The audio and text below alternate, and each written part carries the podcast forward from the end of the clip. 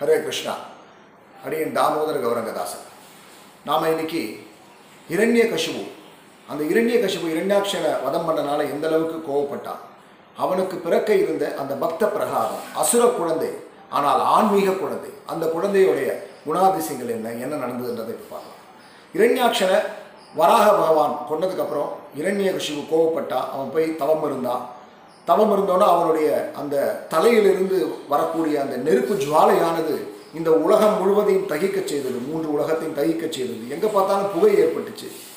ஒரு கருமையான நிறம் ஒரு மோசமான சூழ்நிலை ஏற்படுத்த ஏற்பட்ட உடனே தேவர்கள் எல்லாம் பிரம்மா கிட்ட போய் முறையிட்டாங்க. அப்போ பிரம்மா சொன்னார் இந்த மாதிரி இரண்யகசிபு தவம் பண்ணுறான்னு சொன்னார் இப்போ சொன்னார் இரண்யகசிபு வேறு எதுக்காகவும் தவம் பண்ணல.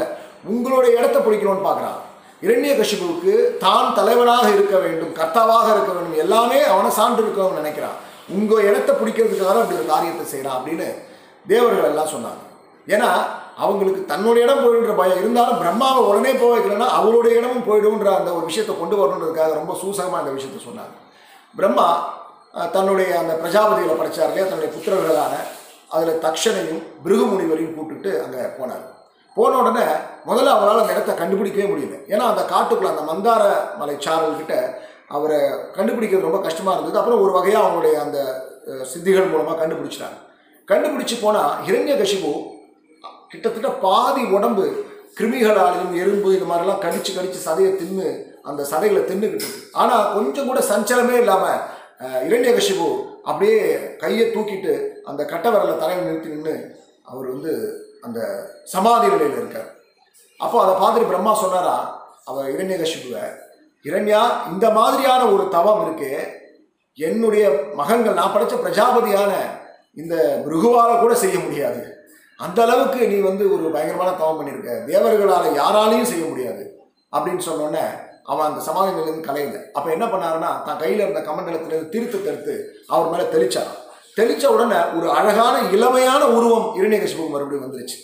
முன்ன இருந்ததை விட இளமையாக மாறிட்டார் இரண்யகசிபு. அப்போ இரண்யகசிபு தன்னோட உடம்பை பார்த்தாரு என்னடா மறுபடியும் நம்ம இளமையாக மாறிட்டேன்னு சொன்னோன்னே அங்கே எதிர்க்க அன்னப்பக்ஷி அந்த அன்னப்பக்ஷியில் உட்காந்துருந்த பிரம்மாவை பார்த்த உடனே சாஷ்டாங்கமாக நமஸ்காரம் பண்ணி அவருக்கு ஸ்துதி பண்ணாரா இரண்யகசிபு.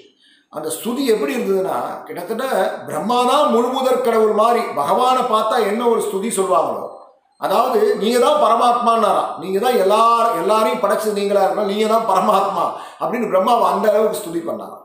ஸ்துதி பண்ண உடனே அப்போ பிரம்மா சொன்னாரா நான் ரொம்ப சந்தோஷமாயிட்டேன். ஏன்னா இந்த மாதிரியான ஒரு தவம் யாராலையும் செய்ய செய்ய முடியாது. முக்கியமாக மனிதர்களால் சாகக்கூடிய மனிதர்களால் மரணத்தை ஏற்றுக்கொண்டிருக்கக்கூடிய மனிதர்களால் முடியாது அப்படின்னாரா ஏன் மனிதர்களால் முடியாது மரணம் சொன்னாருன்னா பிரம்மா அதாவது பிரம்மாவால் படைக்கப்பட்ட பிரஜாபதிகள் மூலமாக கஷ்யப்பருக்கு மகனாக தான் அவர் பிறந்திருக்கார். ஸோ மனித சமூகம் தான் அவர் பிரஜைகள் தான் அவரும். இருந்தாலும் அசுர குணத்தோடு பிறந்திருக்கார். இன்னொன்று மரணம்ன்றது உனக்கு உண்டு. அதில் அந்த விஷயத்தை வந்து உங்ககிட்ட இருந்து மறுக்க முடியாதுன்றது அவருக்கு ஊர்ஜிதப்படுத்தணுன்றதுக்காக அப்படி ஒரு வார்த்தையை சொன்னாரா? இறக்கக்கூடிய மனிதர்களால் இது செய்ய முடியாது அப்படின்னு. உடனே அவர் சொன்னாரா சரி அப்போ அப்போ அப்போ நான் கேட்குற வரம் கிடைக்காதான்னாரா இல்லை இல்லை உனக்கு வரங்கள் உண்டு. நீ செஞ்சதை வச்சு நான் உனக்கு திருப்தி வச்சுன்னா என்ன வர கேளுங்கன்னா இப்போ என்ன சொன்னாருன்னா ரொம்ப பிளானிங்காக அவர்கிட்ட இருந்து மரணம் அதாவது அந்த இறக்கா இரவா வரம் தான் கிடைக்காது. அந்த இரவா வரத்தை வேறொரு வழியில் வாங்கலாம்னு சொல்லிட்டு என்ன சொன்னாருன்னா நான் எந்த காலத்து எந்த சூழ்நிலையும் வீட்டுக்கு உள்ளேயோ இல்லை வெளியிலையோ சாகக்கூடாது. பூமியிலோ வானத்திலேயோ சாகக்கூடாது. எந்த விதமான ஆயுதத்தாலோ சாகக்கூடாது. எந்த மிருகத்தாலோ மனிதனாலோ தேவர்களாலோ இல்லை பாம்பு அதாவது இந்த பாதாளத்தில் இருக்கக்கூடிய கடுமையான கொடுமையான பாம்பாலும் எந்த ஜீவராசியாலும் நான் சாகக்கூடாது. பகல்லையும் சாகக்கூடாது இரவுலையும் சாகக்கூடாது. இப்படி ஒரு மரணமே ஏற்படாத ஒரு சூழ்நிலையை இன்டைரக்டா பிரம்மா கிட்ட கேட்டாராம். அந்த வரம் கொடுக்கறது கஷ்டமான விஷயமா இருந்தாலும் பிரம்மா சொன்னாங்க நீ என்னை திருப்திப்படுத்திட்ட. அதனால அந்த வரம் உனக்கு நான் கொடுத்து விட்டேன். அப்படின்னு ஒன்ன பயங்கரமா பிரம்மாவை புகழ்ந்தான். அப்புறம் பிரம்மா அங்கேருந்து போயிட்டார். இப்போ அவனுக்கு ஆளுமை வந்துருச்சுன்னு அவன் மூ உலகத்தையும் பிடிச்சிட்டான். அதாவது சொர்க்கலோகம் பூமி கீழே இருக்கக்கூடிய அந்த பாதாளம் வரைக்கும் அந்த மூன்று உலகத்தையும் அவன் பிடிச்சாச்சு. இது மட்டும் இல்லை யமதர்மராஜா இருக்கார் இல்லையா? அந்த யமலோகம் அதையும் தன்னுடைய கண்ட்ரோலில் கொண்டு வந்துட்டான். எங்கெல்லாம் ஜீவராசிகள் இருக்காங்களோ எல்லா இடத்தையும் அவன் வந்து பிடிச்சிட்டான். அந்த ஜீவராசிகளுக்கு அந்தந்த இடத்துல யாரெல்லாம் தலைவனாக இருக்காங்களோ அந்த தலைவர்களுடைய சக்தி எல்லாத்தையும் அவன் எடுத்துக்கிட்டான். ஸோ பயங்கரமான பலம் சக்தின்னு எல்லா தேவர்களுடைய சக்தியும் அவனுக்கு வந்துருச்சு. அவன் இந்திரலோகத்தில் விஸ்வகர்மாவால் செய்யப்பட்ட அவர் தான் வந்து தேவ சிற்பி அந்த அவர் வந்து என்ன சொல்ல ஒரு ஆர்கிடெக்ட்னு சொல்லுவாங்க. தேவலோகத்துக்கு சம்மந்தம் எல்லா விஷயம் சம்மந்தப்பட்ட எல்லா விஷயமும் விஸ்வகர்மா தான் பண்ணுவார். இந்த ஆச்சாரிகள்லாம் அந்த விஸ்வகர்மாவுடைய பரம்பரைன்னு சொல்லுவாங்க விஸ்வகர்மா பரம்பரைன்னு சொல்லுவாங்க. ஸோ அப்படி ஒரு அற்புதமான மாளிகை வந்து இந்திரலோகத்தில் இருந்தது. இந்திரனுக்காக கட்டப்பட்டது. அதில் தன்னுடைய ஆட்சியை எடுத்துட்டு அங்கே உட்காந்து வசிக்க ஆரம்பிச்சிட்டான். எப்பவுமே தேவர்களை துன்புறுத்திக்கிட்டே இருப்பாங்க. இப்படி எப்பயுமே தேவர்களை துன்புறுத்தி துன்புறுத்திட்டு இருக்கக்கூடிய அந்த இர இரண்ய கசிபு இப்படி கடுமையான ஒரு ஆட்சியினால அங்கே இருக்கிறவங்கள ரொம்பவும் கொடுமை செஞ்சுட்டு இருந்தவன் அப்போ என்ன ஆச்சுன்னா இவங்க எல்லாரும் இப்படி ஒரு சூழ்நிலை நடக்குதே அப்படின்னு ரொம்ப வருத்தப்பட்டாங்க. அதாவது எப்படின்னா இந்த ரொம்பவும் துர்நாற்றம் அடையக்கூடிய மதுபானங்கள் இருக்கு பாருங்க அந்த சாராயம்லாம் சொல்லக்கூடிய அந்த மாதிரி விஷயங்களை எப்பவுமே குடிச்சிட்டு தன்னுடைய கண்கள் எப்பவுமே அந்த போதைக்கு ஆட்பட்டே இருக்கக்கூடிய இரண்ய கசிப்பு அங்கே இருக்கக்கூடிய அந்த பெண்களையும் சரி தேவர்களையும் சரி எல்லாரையும் ரொம்ப கொடுமையான ஒரு துன்புறுத்தலுக்கு ஆட்பட்டு சித்திரவதை பண்ணிட்டு இருந்தாங்க இப்போ இந்த தேவர்கள் எல்லாம் நமக்கு வேற வழியே கிடையாது. பகவான் பகவான் தான் ஒரே வழி மனசை நினைச்சிட்டு பகவான் மேலே தியானம் பண்ணி அவரை ஸ்துதி பண்ண ஆரம்பிச்சாங்க. இது முதல்லயே பண்ணியிருந்தா என்னைக்கோ பிரச்சனை தீர்ந்துருக்கும் அப்போ பகவானுடைய ஒரு அசரீர் வந்தது. பகவான் என்ன சொன்னார்னா எனக்கு புரியுது. இரண்யகசிபு எந்த அளவுக்கு ஒரு கொடுமையை பண்றான்றது எனக்கு புரியுது.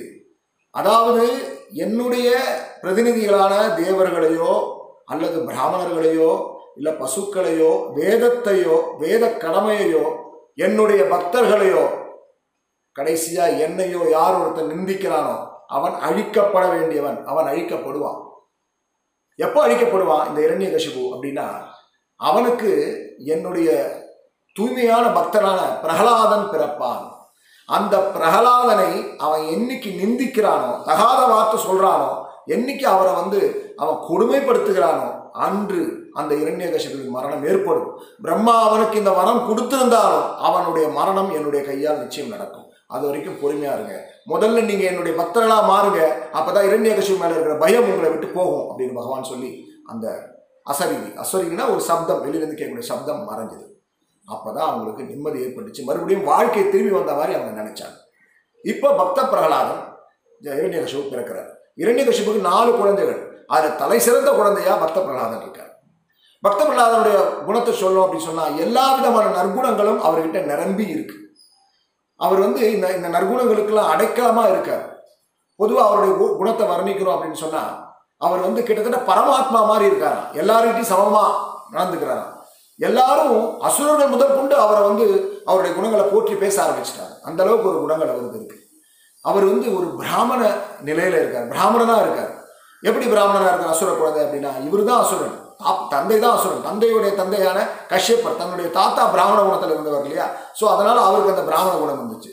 பிராமணனுக்கு ஒன்பது குணங்கள் சொல்லுவாங்க. இந்த தவம் தூய்மை நேர்மை இந்த மாதிரி வேத கடமைகளை செய்யறது. இப்படி ஒரு ஒன்பது குணங்களுக்கு பிராமணனுக்கு இருக்கு. அந்த குணங்கள்லாம் அவருக்கு இருந்துச்சு.